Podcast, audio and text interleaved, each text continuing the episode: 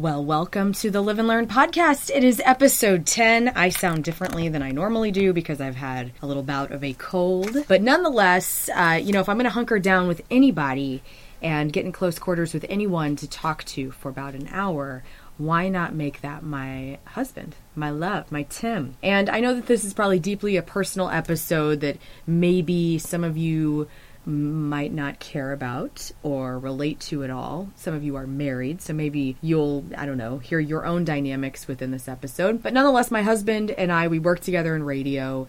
We've been married for five years. We've been dating each other for nine or together for nine. He's fantastic. He's like one of the most genuine souls you'll ever meet on planet Earth. I love him dearly, obviously. So uh, he's not as outgoing as I in the sense that he doesn't necessarily need to be in the limelight or he doesn't want to be focused upon. And uh, so this was quite the challenge for him. I don't think that he wanted to be recording this, and I think you'll hear the tension around that. Uh, I, I have edited out a lot of of long pauses because he and I pause long together. So I, I, did speed us up a bit just for your ears. We recorded this in our house. It was a Sunday night. We had a fire going. Our cat Clover was curled up with us. The sound quality, I'm not as impressed with. I thought it was going to be a lot better because our room was so airy. There, there had to be some pump up on it. So it is best to listen in headphones, I would say. I think that you'll get a different side of me in a relationship with my husband. We are more subdued. Things aren't as, uh, they're not as nuts as they as they normally are with me because he does bring out a calmness and a very relaxed state in me and I'm I'm so grateful for that because when you work in the public eye and you have to entertain people for a living, it totally blows whenever you come home and you still have to feel on. I never feel that way with my husband. He is somebody who allows me to be my unshelled human. He takes great care of me. I'm a very serious person, and so I think that comes out in this. We do give each other a bit of trouble, so that's entertaining. But if you know my husband, I think you'll get a kick out of this. And if you don't know him, maybe you will like him somewhat. So here it is my conversation, relaxing at home, literally the sexiest ever by fire, with my gorgeous husband, Tim Elwell.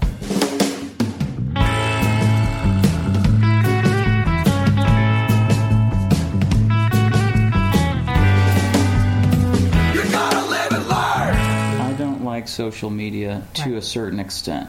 Why is that? I just think that it is a uh, it is a consumption of time that could be spent doing something else. But I think it's good too. What's good? It has it has good uh, qualities of connecting people and giving people joy and that sort of thing. What's your favorite social media? Twitter for sure. And why do you like that so much? I would say I like Twitter because of the um, up to dateness. Yeah, the it's always current of small little blips of information and entertainment. And then it's it's compact, so people only get so much to uh, put something together. Yeah, and like you can follow celebrities, athletes, news organizations, those kinds of things on Twitter, and get a uh, direct line to uh, the person or organization. Mm-hmm. Where Facebook, you know, is similar, but it's a cesspool. Yeah, it really is. That's what I noticed. Like I'll put if I like I find that I put more of my opinions on Twitter than I do on Facebook. Like Facebook, I put things that are informative, or if it is an opinion, it's like a long written out explanation of my opinion of things. And because I know the reaction to Twitter is going to be some people will retweet it, some people will just reply, some people will just like it. And that's more of a conversational type of place, whereas I feel like Facebook is a cesspool of just jerks. like people will people aren't as big of dicks on Twitter as they are on Facebook, I've noticed. And why do you think that? I don't. Is? I don't know if I agree with that. Really? I would say that Twitter tends to have the more um, anonymous, one line offensive things. Hmm. But then again, I'm not a frequent user of Facebook. Right, and you're you're probably reading people that you don't know their reply like yeah strangers that aren't following you or that you don't follow that are maybe responding to something you are looking at i'm talking about i can almost guarantee when i post something on my facebook page that is borderline controversial, the same 10 people are going to come out with their ridiculousness. And I can almost count on that. And it's on Twitter, I feel like I have so much more of a a great back and forth with people than I do on Facebook. Hmm. Because I feel like people delete Facebook posts more often, or they'll say something out of like aggression, you know, and then they'll take it down later because they are embarrassed. And then, whereas on Twitter, I'll get in a nice, friendly, respectful dialogue with people mostly, which is very nice. Well, and you don't always see that conversation either. For example, if you post something, you can on Facebook, you see the thread of everybody that's saying something. But if you see somebody's tweet, you don't necessarily see the responses, obviously, unless you click on it. Right. You know, so it's even uh, it's a step back, I'd say, from normal Facebook conversations. I'm so surprised that we're starting out talking about social media since you dislike it so much. I think it just uh, it adds a lot of uh, unneeded pressure and stress to our lives. Yeah. Do you ever go to my Facebook account or my Twitter Yeah. account and look at stuff? I would say I uh, I look up your uh, Instagram account from time to time. Do you? Because you don't have an Instagram account anymore, Right. but you do it for the points. Yeah. So I, I have all the accounts. I have Twitter, Facebook, and Instagram. Right. But um, You don't use them for personal use. Yeah. Stuff. Yeah, It I makes me feel good that you look at that. I like to go in and see another side to you. What do you notice? What do you mean? Well, I mean, just the your social media personality Right. compared to my wife. Do you uh, see all the Tim Crush Tuesdays? Not all of them, but I enjoy hearing about them. Do you hate that or like that? Um, I like it. I know you don't like love that. it. I like that you show love for me. Mm-hmm. That makes me feel good. I think it's important to, I mean, people obviously know that I'm married, but I, I think it's important to celebrate a marriage rather than like tear, or like, I'm not trying to say like, I think what happens with people sometimes is they like joke about their spouse and they're never like celebrating their spouse as much on social media. Like, they're not as, I guess, like, nobody goes top shelf with their love in social media. Like, rather they're like bitching about their spouse, they're they're showing in a side to their spouse that is like not as serious and i like to highlight how much i love you because i think that that's a nice trend for people to maybe start is like hey don't feel bad about it's not like you're showing off or anything but you should let people know that you love somebody Yeah. I post a lot about myself and I post a lot about the cat and the station and it's like you are such you are the main you were like, my main person in my life, you know, more than anyone. So like why wouldn't you be a part of my experience online? Do you wish I would post on social media love things for you? Sometimes honestly, I like that you don't because I think it's cool that you just do not give a crap about social media. But there's moments where I'll think maybe maybe it would be nice, but I don't like get mad at you. I'm not mad that you don't. I just think that birthdays or something will come around and somebody will have this somebody that doesn't wor- is not in love with me or close to, as close as you and I are, but they'll post something like magnificent about like me on my birthday and I'm like, "Well, that's very nice." And then I'm thinking, "Well, shoot. But it's real life, I man. know, babe." Well, no, and uh, the that's the best part is that you you blow it out of the water in real life. You're not you don't need a computer screen to do it. That's right. So this is how much you are not on Facebook. When we started, when we met, when we became Facebook friends in 2008, you had a picture from whose wedding was it? I think it's you and PA in the photo, and you guys had the pink vests on, maybe That was uh, Tyler. I don't know whose wedding that would have been. Paul Anthony's. Yeah, it might have been Potts. So your that picture was from like when? When did they get married? Like oh five? Yeah, something like that. something like that. So you didn't have an updated photo for three years, and then us dating, you didn't update your profile picture on Facebook oh until no! we until we got married. But why did you do that? Why did you want to update it then? I don't know. Get to our wedding day. I thought that similar to a resume, you got to update your profile. So all the ladies know you're taken. Right. Right. Yeah, I was thinking of what uh, what the audience would like to know. About you. Yeah. I have some questions. Like one of the Well, questions. I was gonna say the uh, how we met. I'm sure is a good tale. hmm Do you want to tell it? Sure. I started at Emmis Communications in 2008, hoping to uh, Find a wife. Yeah, to find a significant other. No, I was starting out in uh, radio. I had just left 1380 ESPN radio. Got hired on at 97.1. Technically, before you, I started in March of 2008, and you were an intern that summer. And then uh, slowly worked my way up through radio, doing anything and everything to get by as far as promotions on air, you know, uh, events. Why Any- did you want to go into radio? Like, what did you like about it? I uh, went to ESPN radio thinking that I wanted to be in sports, some kind of sports industry. Right. And when I was let go due to budget cuts from 1380, found that radio was a fun industry and it was different from the normal 9 to 5 stuff, and I really enjoyed that. So as I grew through my radio career, started liking music a lot more and concerts and that kind of avenue for experiences. Because I wouldn't say I was a big concert goer growing up. Yeah. I went to a handful, but not obviously since working in the radio industry. We go to quite a few of them. Yeah, we go all the time now. Well, and you grew up in Nixa, Missouri, which is southwest Missouri. Mhm. And you were into sports because you were top athlete, basketball player. I wouldn't say top athlete. You've won awards, I don't know if I've personally won awards. But you were part of teams that were Yeah. award winning. I was a part of successful teams. And you went to Maryville because of basketball, right? Mhm. And you I got wanted a to- scholarship there? No. Oh, really? hmm I think I knew that. Um, I wanted to continue playing basketball. When I was a senior in high school, we uh, when I was a freshman, we won state, and then when I was a senior, we got third in state.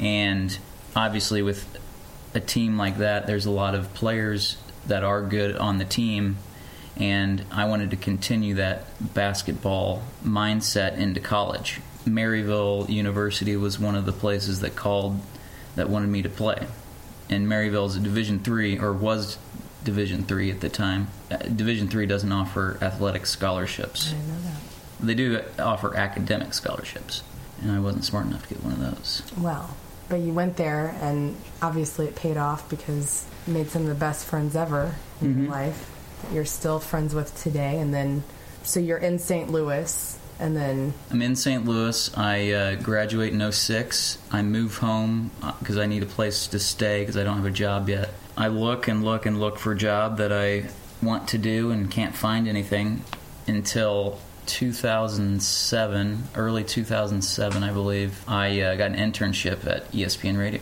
and that's how I got up here. So I, I did uh, ESPN Radio and delivering Domino's Pizza. and then you get to 97.1 after getting let go because of budget cuts at ESPN. What was? Were you always the promotions coordinator? That's the only. That's like what you got accepted into. Yeah, promotions assistant. Started on the lowest level. Right. Gotta start somewhere. Got to start somewhere. That's where we all started. Yep. And so I get to Emmis. I'm an intern because I, graduated in December of 2007, and I moved home, and I'm living at home, and then can't get a radio. Same story as you. Can't get anything that I'm looking for. Finally, get an internship because of John, uh, because he answered an email, and then I come in June of 2008 that summer and work all summer, and then the crash of 08 happened, and a lot of people got fired, and I was just absorbing everything that I could. Yeah, I mean, because we were on the lowest level of things, we weren't as hurt by the Right. recession. So then we were friends for a couple of years. Well, I think you're uh, you're going completely over the whole experience right now Why? because they, because the the whole thing was I started and I was the old rock house whenever that whole night happened because I don't know how long we had been working together like a month Mm, not even that I think it was longer than that. really Yeah. I'd be interested to see when that logo show was at the old rock house. So anyway, I'm working promotions and Tim is there with his buddy Keith and you get my phone number No, I mean, I think we had staff phone numbers in case You- we would call. asked me for my phone number. Did I? Yes, because that's the whole way that you texted me that night. Yeah, but I thought I would have already had your phone number. You did not have my phone number. You asked me for my phone number that night. And I gave it to you even though I was dating somebody because I thought, well, we work together. I, I was looking at it like a complete transaction. Like, we're going to need each other's phone numbers because of work and mm-hmm. like whatever. And so that's the night that you texted me, it sucks that you have a boyfriend. Something along What did I? I don't remember what I said something before that where I would be like, "Hey, what's up? You want to go to a movie or something?" No, I don't remember that. You, you're saying I just texted. Sucks. That sucks. You have a boyfriend. Something like that, yeah. Because don't I, remember think I being like, that. I gotta delete this off my phone before I get home. 'cause I was Hmm. like worried.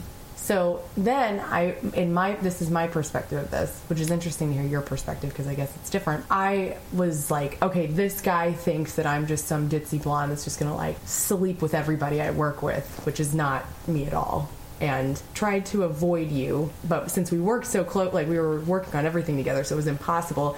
And you're hilarious, so then you would be making me laugh, and we we became friends. We became great friends from 2008. I'm just thinking. I don't think I was as. Um, Forthright. Yeah, I think you were.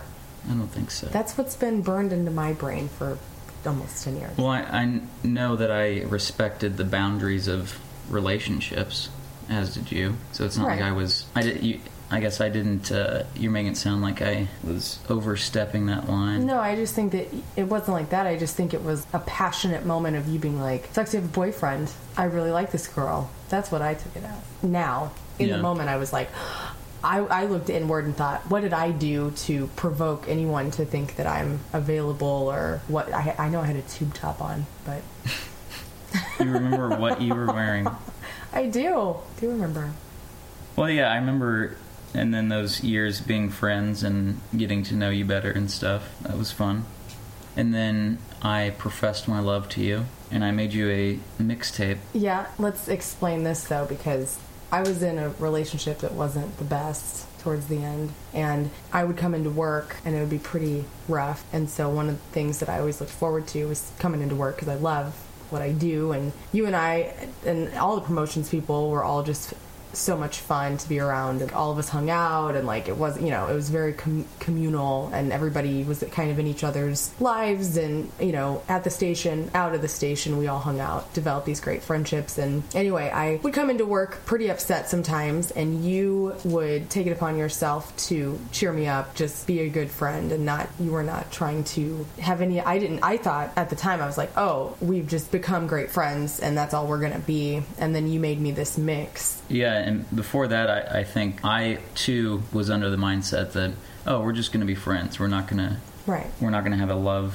future. And then here comes the mix. And it was for my birthday, which was in- March. You had cut all of these songs up and essentially made like an actual mix. Like it wasn't like a track. Every song wasn't on the track. It was like parts It's of songs cut clip, up. clips of songs Yes. with lyrics of confessions of love. Right. And it was beautiful. And it was a total shock because I was not prepared. To, I didn't know that you still had feelings for me and that, you know, the feelings that I had been kind of pushing away were confirmed. And I, I'm like, oh my God, like we we make each other happy. He's handsome. We work together, so that's gonna have to be figured out. But wow, I had no idea that this great guy is likes me this much. Yeah, I was to the point where I needed to tell you one way or the other whether you were to go for it or not. Mm-hmm. It was kind of one of those where I had to profess my love to have a uh, like I guess the future self would feel better about. Right. It's Jim and Pam 2.0 all the way. Yeah. And so then, it, you know, that we didn't go out right then or anything. My relationship was on the outs before that tape, and then I got out of that relationship, and then so many months, like I let's see, March to August, we started dating in August, you and I, and actually at the Rush concert, we decided August twenty second, twenty ten. I was thinking about that. How did we get to meet Rush that night? Uh, why were, would us being on the on the promotions team? Why would we be able to get into that? Because Tony Boozy Cruise is the best. Oh. He knew that we would love that in our lives. And we did. So we got to meet Rush, or at least uh, Alex and Geddy. We got to meet them the, on the day that we decided to go public and say, we're dating and scream it from the rooftops. And there's a great photo of us. And then look at us now. Now we're married. And we have a cat. Cat sitting on my lap right now. Yep, she's enjoying this. This is the first time ever that Clover's here for the podcast being recorded. She's been in the opening and closing credits, but never actually here for the entire duration. Okay, so some of our listeners had some comments slash questions. Rob asks, he says, I've been married for 20 years, so I have to ask, what's a typical thing you guys fight about or usually disagree on? And who's usually right? Hmm. I would say I'm right majority of the time. And why is that? Because one of us is very impulsive and emotes what, first. what would you say we argue about? Um, we argue about home decor. You and I have this. We have very similar tastes, which is thank God because like we like the same colors and we like how like we like to have minimalism and modern looking things, but still homey. And like for instance, whenever we redid the bathroom this year, picking out the wall color was the big deal because we, I mean, we could stand in front of a you know a Lowe's color wall and argue ourselves to death about why or why not the color. So I would say color schemes and home decor. Yeah, but you win those most of the time. Yeah. but it's always a good idea. You always like come around like you thought that the walls in the bathroom were going to be really too dark. Yeah.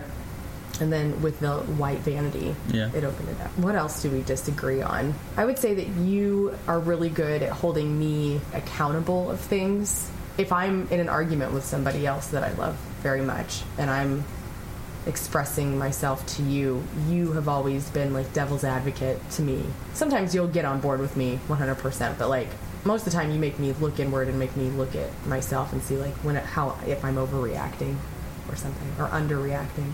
I was gonna say in the kitchen. You hate it when I come into the kitchen and Yeah. start poking around when you're trying to make something. I don't I don't like the way that you clean up after yourself in the kitchen because you don't do it to my level that I need it to be. I'll say, "Hey, babe, I'll go. I'll do the dishes." Right. And you go, "Okay," and then slowly you start bringing all the dishes in. You start washing a few of them while I'm standing there. Right. And I go, "Hey, I can do this. I can wash the dishes." You do the dishes well. It's the puddles of water that are left on the counter that I can't stand. Hmm. But I'm very grateful that you do the dishes and you cook. You've been I'm I'm Cooking. learning to cook. You're learning to cook so that if something ever happens to me, you can survive. Jeremy says, How did you become a Chiefs fan and where would Chiefs winning a Super Bowl rank in highlights of your life? Hmm. I became a Chiefs fan growing up. My uh, family is all from the Warrensburg area, so it's about 45 minutes an hour south of uh, Kansas City. So we grew up Chiefs and Royals fans and became more Chiefs football more than anything. So when I got up to college, all my friends were Cardinals fans. So I jumped on the bandwagon for Cardinals, so I consider myself Chiefs Cardinals. Winning the Super Bowl, um, I really have a tough time imagining it. Like, just like the Blues won, and it had been so long. I just, uh, I just can't wrap my head around it that they would be in the Super Bowl playing the championship. Might happen this year. It could. I thought it was going to be last year. Mm-hmm. I thought that was it. So I don't know. Would you go to the Super Bowl? I would uh, consider it, depending on where it was and how much it cost. I think you should go. I think you and your brother should go. That's worth even if it's like very expensive. Yeah, You guys should go. I don't want to go, but you guys should go. but I mean, you always hear people you don't watch the entire game if you're at the Super Bowl type thing. You know, there's a lot of distractions and stuff like that. We went to the AFC Championship last year, and We that did. was pretty amazing. It was an incredible game. Jay asks, "What do you dislike most about my being a public figure, Hmm. being in this job?" I don't know. I enjoy when we're out and about and somebody recognizes you, and I think that speaks to your brand and your how you carry yourself. That people like you. You know, people see what I see. Oh, But dislike, I guess that would kind of go hand in hand with uh, crazy people that would, uh, you know, when you go to an event or something and someone may cross the line or something like that, when I'm not there, it's not as uh, comforting for me. right. You're also kind of a celebrity. I wouldn't call it that. I think so. Many people know you as Mono Tim on the point. How did you become Mono Tim? I was on. Uh, I was filling in for Patrico when it was the Woody and Rizzuto show as a producer, and I would have to do traffic and weather on their show. Who asked you to do this? I Was don't know. Woody? No, it was probably Patrico. Hmm. Patrico was probably just wanting someone to fill in for him. You know. Yeah. Woody and Riz were in there, and I started reading the news and weather, and it was just like this. They were commenting on my monotone voice, Yeah. so they started calling me Mono Tim. so then I I would fill in for Patrico from time to time, and they would continue the shtick. I will go on the Rizzuto show here and there and fill in for Donnie when he's doing the real or fake results. And what is that all about? Real or fake?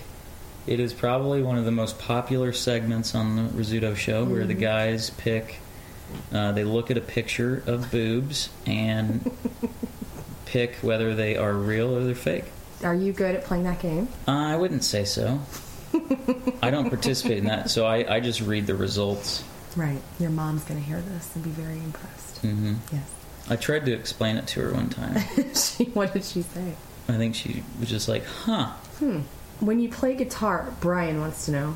When you play guitar, do you play left-handed or right-handed? I play uh, right handed. You also play the banjo right-handed, I do. and you're also a drummer. I try. And we have a piano now. You're quite musical, Yeah, I would say I'm mediocre at it all. but you enjoy it. Yeah, I do. I, I, the banjo is probably the most fun right now because I can sit in front of the television and relax and just kind of pick at it. That's the hardest thing is trying to uh, to get better at. I, I would say. My band wants you to come play banjo on a song. Yeah, I'm trying to learn "Journey of the Sorcerer" By who? by the Eagles By the Eagles. With the old Bernie Leadon. But yeah, we got a piano. What uh, what's your uh, what was your first instrument? Have you played? You know how to play guitar. I'd say you know how to play better guitar than me. I learned guitar first out of all my instruments. How old were you? Um, my dad showed me some things, showed me a couple of power chords when I was probably like nine. And On his guitar? on his guitar, and I hated playing it because my fingers hurt because I didn't have calluses yet on my hands, my baby hands, and so and my hands are small, and so I wasn't able to play a regular sized guitar as a kid, and so the power chords were just easy enough to where I could do that. You remember what the first song was you played? Um, I don't. Or no, you know what it was? I do. It was the um, oh god. Dun dun dun dun dun dun dun dun dun dun dun dun dun dun dun dun when I'm Uh, and I strap my stuff and I'm so Blister in the Sun. Yes, that I knew how to like do the opening part of that. Hmm. So as I got into high school, my dad bought me a, a fake Stratocaster. I don't remember what it was, what brand it was. It was like a Fender starter pack for kids that came with like an amp and, or, or maybe it was a Squier. That, that sounds familiar. And so my dad had that shipped up for Christmas one year, and then I started to take lessons in Columbia with my friend Megs. She was learning bass, and so she and I were going to have a band. And What was that called? Couch Connections. Couch Connection Connections, and it was just the two of you. or did you- Nope. it was so. My friend Tim Lom had his drum kit in our basement at my mom's house. Uh, my friend Kyle Riebling played guitar, so, sort of, and he sang. I had my guitar for rhythm. Megs had a bass, and so after school, we would always, not always, like once a week, come over to my house, and we would jam, and it sounded like absolute dog crap. Couch Connection sounds like an acoustic duo just sitting around. Yeah. It was essentially four kids eating McDonald's after school, touching an instrument, Making noise. and making noise. Yeah. Did you ever have a band? Not really. So I was in eighth grade when I got my drum kit, the drum kit I currently have still, and um, You got that for Christmas, didn't you? hmm I took lessons and found how to keep a beat and stuff. And one of my buddies, his name's Denton Mabe, who was a uh, he's a guitarist and singer, was for the Bald Knobbers show down in Branson because the Mabe family uh, owns it. Anyway, so he's a really good guitarist and singer, and him and I would jam around and stuff. And the closest we ever got to a band was we played at a party at uh, my house where he was playing guitar and I was playing drums. And that was pretty much it. Like a party that you threw?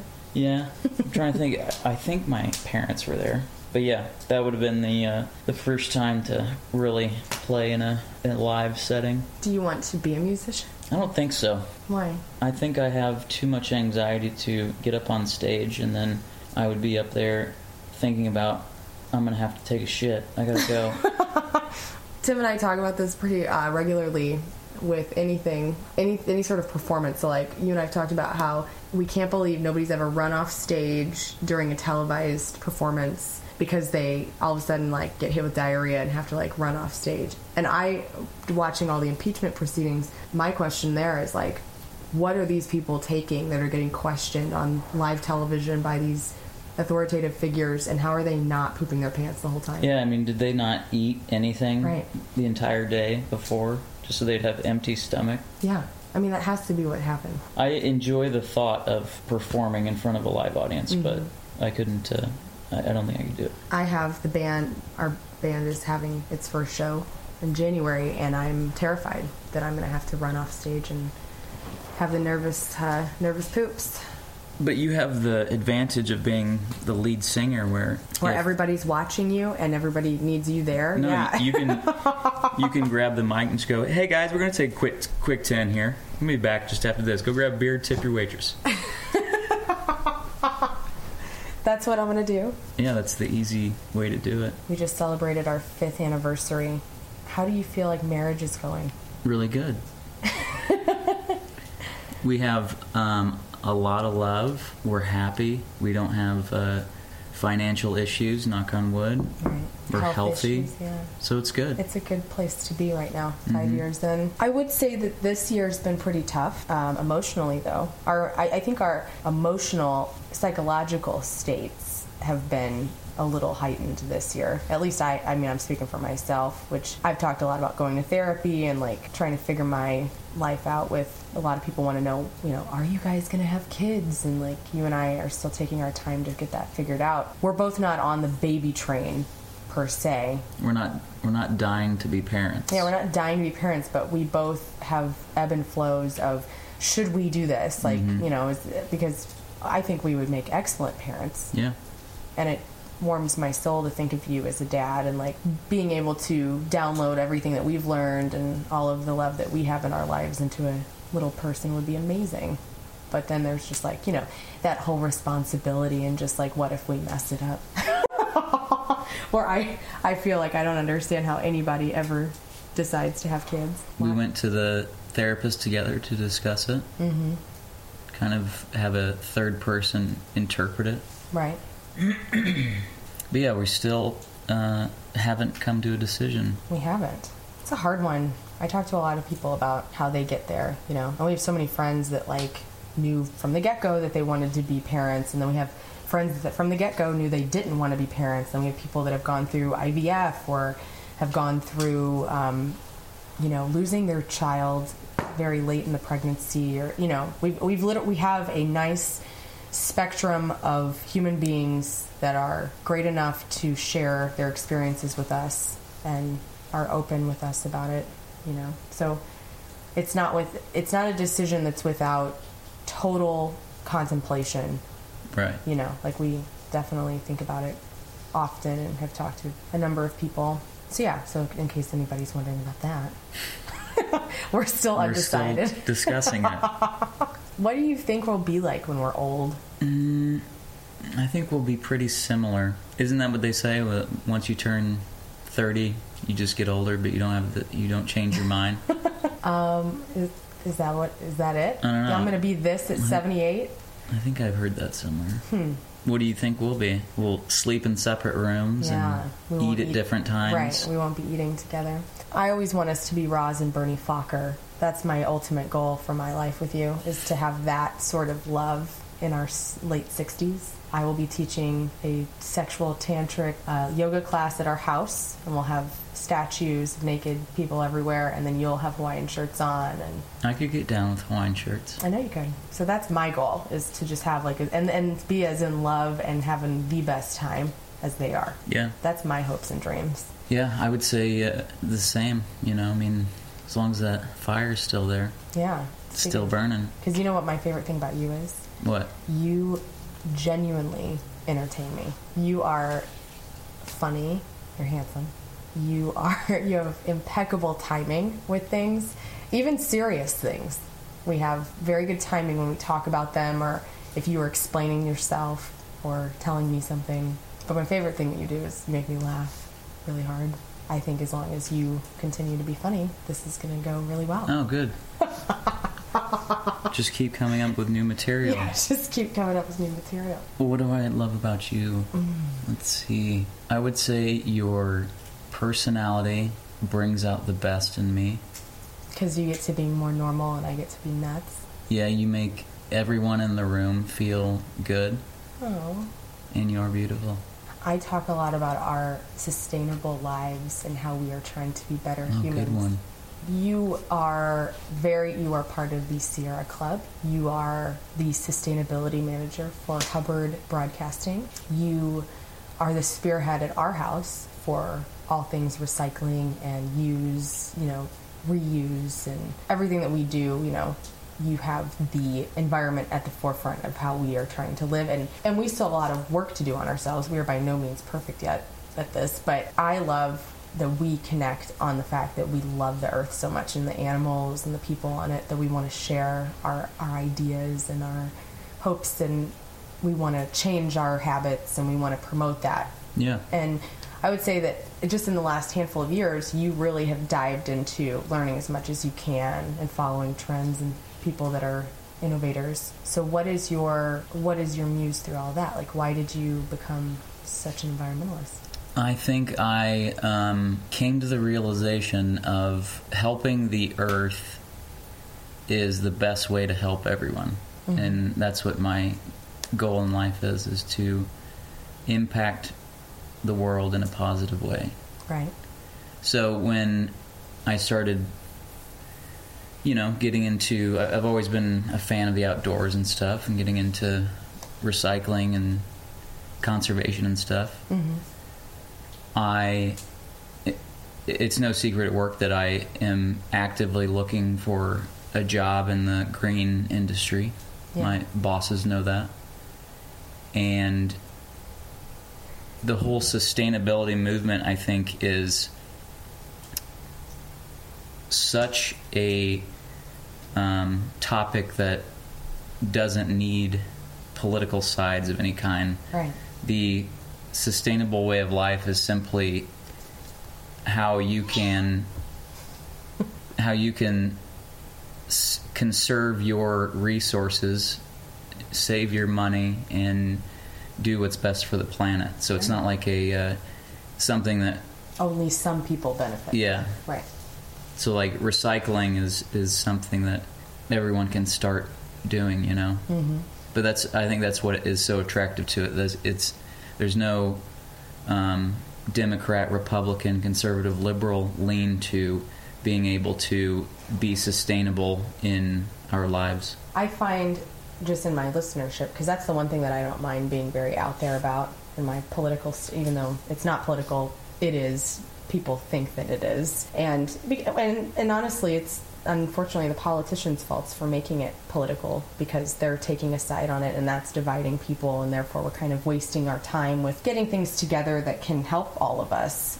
And um, I have found that I speak with conviction on like, yeah, I want to help as many people as possible, and everybody benefits from the earth being healthy and the animals being healthy, and just the whole ecosystem and the hierarchy of how the food chain goes, and everything is all wrapped into this planet's health. And the argument that I get from people, it is like a narrative, like they feel like they that people that believe in climate change or that things are happening to the environment, people on the other side of that argument think that it's a narrative for messing up with money. And it's like, you're not going to have a job if the planet sucks. Like, we're going to need to be spending money on clean water more than we already are, or like, or being able to have a humidity that, or not a humidity, an atmosphere that is livable. And if you're very pro-life like why wouldn't you be pro-earth? Because what about future generations? And what about the little people that are gonna when all of us are dead you know the people that are just getting born right now like they're gonna have to endure uh, unlivable standards possibly. And why not be safe than sorry if you don't believe in it all the way?